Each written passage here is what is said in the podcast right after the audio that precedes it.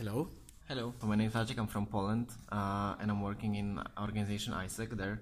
Uh, first question, Maciek.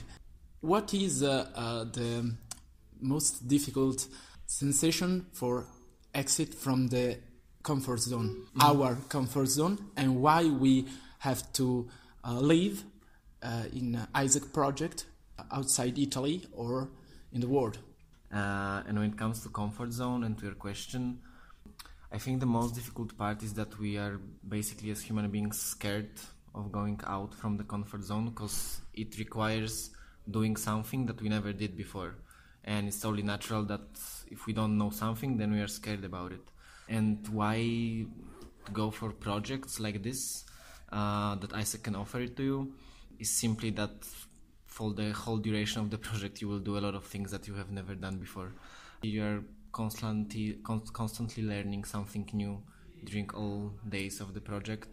Uh, you have opportunities to do things like delivering workshops for students or dealing with totally different culture that you never experienced before. Because on my example, I came to Italy a week ago, and you could think that okay, we are both European countries, that maybe it's uh, the countries are similar, the culture is similar, but actually it's not at all. I have a lot of differences already uh, in a way how our days on daily basis look like, how we are starting the day, um, and things like that. So basically, you can learn a lot every day of this kind of uh, experience.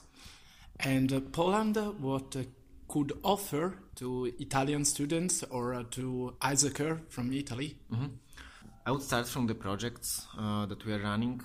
So all of them are shaped around the issue that currently we have in the country. So you, as an Italian person, you can come to Poland and work on quality of education in Poland, for example, and like compare how you are teaching or learning in schools in Italy, and then like try to change something in the way how we are doing it in Poland, or simply teach some kids in Poland English or some Italian or like teach about the culture of your country and everything.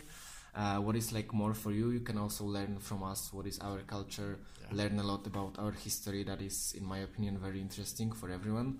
And also, you can visit um, lots of beautiful places because maybe not a lot of people know, but Poland is very beautiful from the architectural perspective.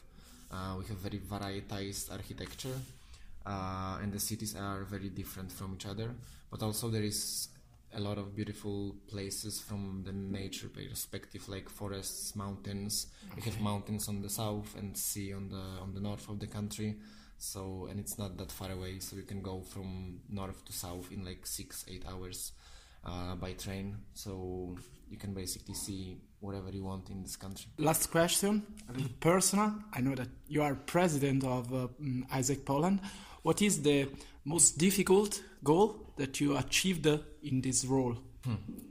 I think it maybe it's not like the huge goal, but for me it was a very big thing because as president I'm um, leading the team of nine people for one year, and uh, believe me, it's not an easy thing to um, to lead such a team and to make sure that everyone in the team feels good and that we are also achieving our goals. So I think so far it's going pretty well and I'm proud about it uh, and how my team is shaped right now.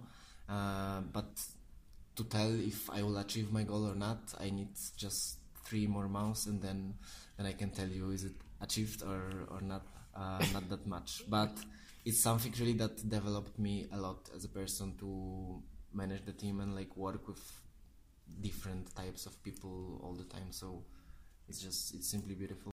Thank you very much for your experience, your words, and uh, I hope that uh, your goals will be richer and uh, bigger.